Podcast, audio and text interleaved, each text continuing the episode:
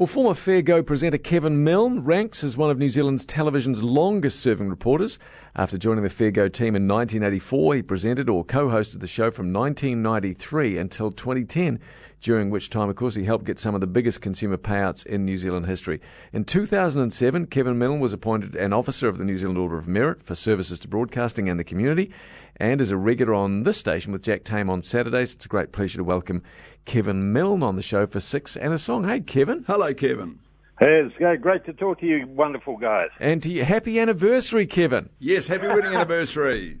Uh, well, it was yeah, it was yesterday actually, but it was uh, it was uh, a wonderful thing, and uh, um, it wasn't a special one. It was 42, but uh, 42's uh, I think it's a reasonable effort, isn't it? That's you know? Heck, yeah. That's impressive. What age did you get married? Oh, you must have been a child bride. well, you're 14 or something, Kevin. yeah, my, my, my, wife wasn't much older. She was about 22 and I was about 29. Right. There you go. Good yeah. stuff.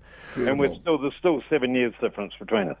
yeah, that, that, never, that, gap never closes, does it? No. Kevin, what what originally got you into journalism?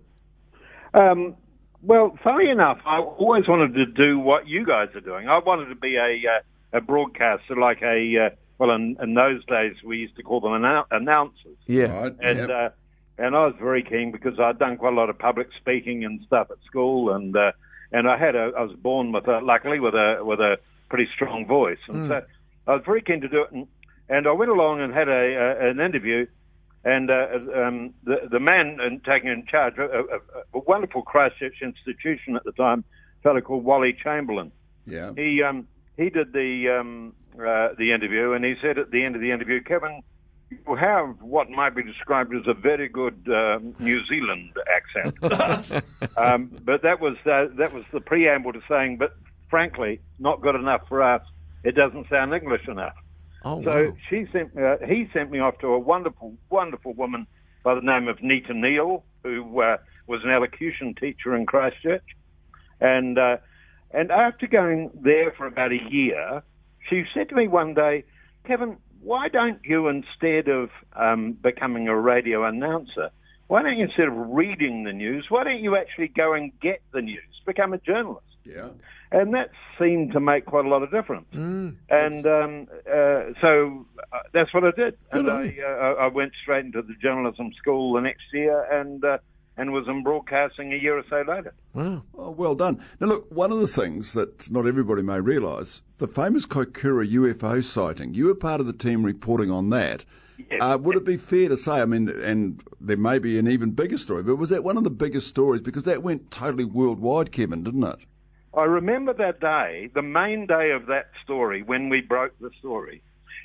We had so many people ringing into the newsroom, other other um, uh, reporters from around the world, that virtually anybody was t- picking up the phone and taking a call yeah. and, and, becoming a journalist. If a cleaner had been in there, they'd have been asked to have uh, done their uh, their own view on it as well. It was an astonishing story. On the on the main night, the Kaikoura sighting story was 25 minutes of the 30 minute bulletin. Gee, and for the jeepers. first time ever, Dougal Stevenson did the news standing up. It was so exciting. what, what, what, was it? I actually vaguely remember that. What was the upshot, though? What, what was what were the UFO sightings? What did they turn out to be? Uh, they turned out to be fishing, uh, squid fishing. That's what That's it was. Right, yeah. That's the right. coast of Kaikoura. Do you believe in UFOs, Kevin? Uh, no, no, I don't. I don't. Fair enough. It was an ex- but yet when you saw the lights that they that were filmed, Yep. because what actually happened there is that a guy called Quentin Fogarty, who's only recently just passed away, a lovely guy, um, he was he was working for an Australian channel, Yeah. and he was sent up to investigate a report by an Australian that on a flight from Wellington to Christchurch he had seen uh, UFO lights. So he went up with cameras, and and they were into the flight, and he suddenly gets a call from the captain saying, "Would you please come to the front? I think we have UFO flight, uh, UFO lights." Yeah. And so it was all on from from that point because you had you had the captain of the flight actually saying that he that he thought they were uh, UFO lights. That's right. Absolutely, absolutely. Now, let's move on to Fair Go because it's such a terrific institution in this country. And I've, I've never had the chance to ask you this question, but now I can. Were there ever times during that when you confronted the some some people were kind of villains, really, you were dealing with, when Yeah. you're actually scared of these blokes? Yeah, I, I, to be honest, I was always more scared of dogs. I, I, I convinced myself that I could talk my way out of almost any situation with somebody who could hear what I was saying. But sometimes I'd knock on these doors, and I knew how dodgy the people would be. And you would hear the dog turn up, and it would be it, it sounded huge, and it would scrape away on that door. Yeah. And I'd be praying that the guy didn't think, well, I'll just open the door up and the dog would take him out. and but it didn't happen. But because you can't you can't get into a discussion with a dog No. about you know you, you, you you'll give everybody a fair go. What was your What was your most memorable moment on the show? Do you think? Um, I would say um, a guy. Um, a guy rang me up one one Saturday morning. I didn't take the call actually. My son took the call, and he said uh, um, to my son, um, uh, "Are you uh, are you related to Kevin?" He, my son said, "Yes, I'm, I'm his boy." Yeah. Uh, he was Alex was about 13, 14 at the time, and he said, uh, "Would you tell your father that I'm going to blow up his house?" Holy Oh smoke. my uh, goodness! And um, so Alex, Alex actually thought it was the greatest thing that had ever happened. He couldn't wait to get to school on the Monday. yes. But but it was it was a bit nerve wracking, and so I immediately ran tel- rang television and told them, and they said we've had the same guy call us, and uh, we've got the cops onto it straight away. The cops' initial reaction is that n- not to worry too much. Uh, they seemed to think that he wasn't going to he wasn't going to do anything, and in fact didn't.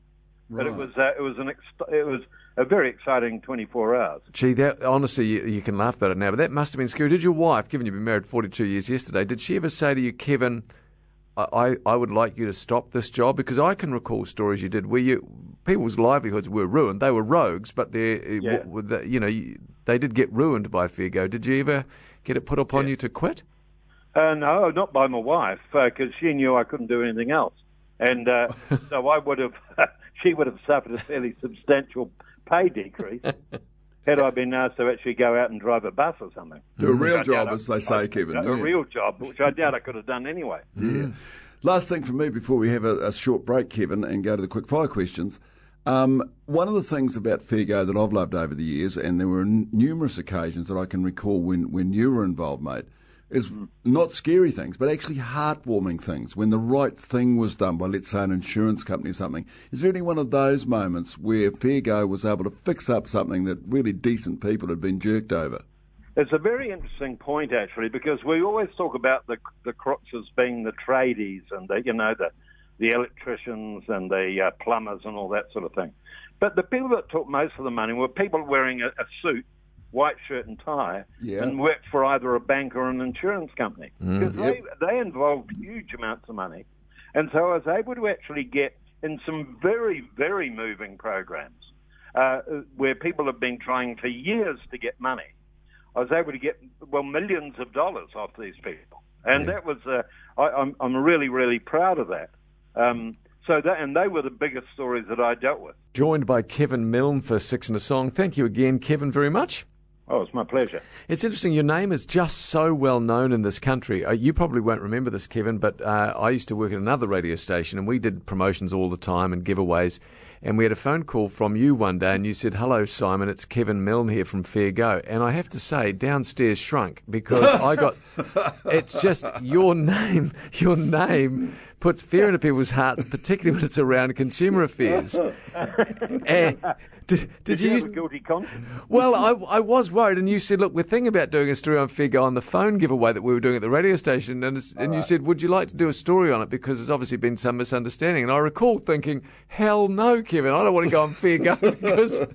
That wasn't the uh, that wasn't the story that Kevin Black ended up in, was it? no, No, I was at Radio Hauraki when that particular story happened, and uh, I don't want to go down that path either. But I was, yeah, but but There it, you go. it must have you must have had some funny occasions where you've given your name and people go, "Oh no, what have I done?"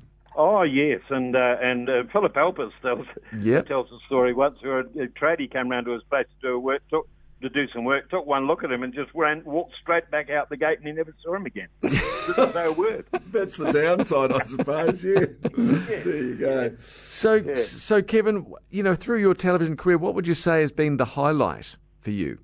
Um, I think, to, to be honest, something happened. Uh, I was really proud, of course, to uh, get a Queen's honour Yeah. Yeah. and, and wish my mum and dad were still alive, and that happened.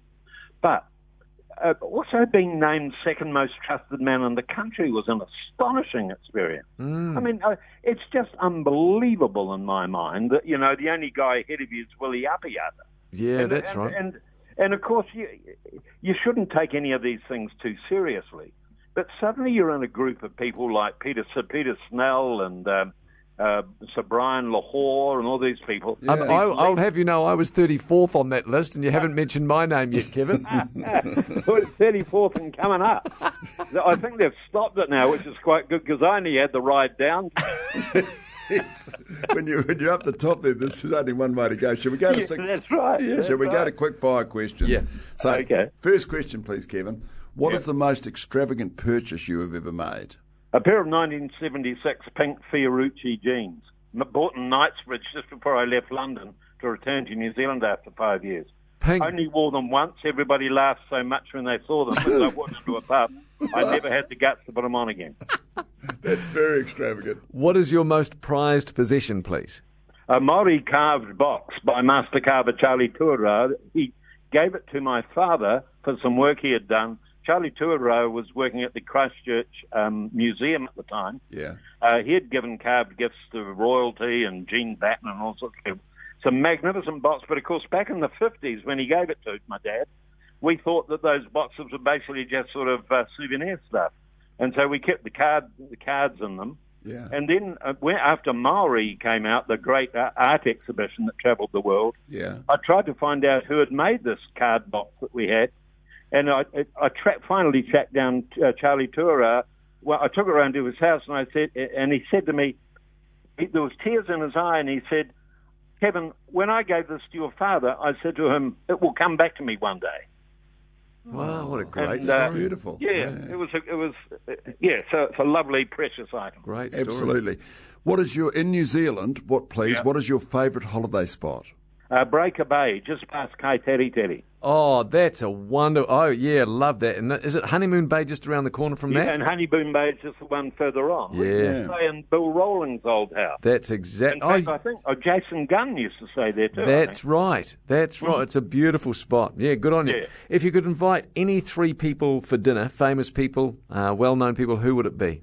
Uh, well, if, if I was allowed to uh, invite people, if, if we could put aside the fact that they're still no longer uh, alive, Yeah, Yep. sure, I'd- absolutely. I'd, have I'd have Billy Connolly, yep, John Clark, Yep. Fred Dagg, yep. and uh, and then I'd bring in Rachel Riley, the eight out of ten cats presenter Oh, and yeah. mathematician. Yeah, Yeah, Do you good. know? Do you know who I'm talking Yeah, about? Yeah, do. I've seen We the do. show. Love it.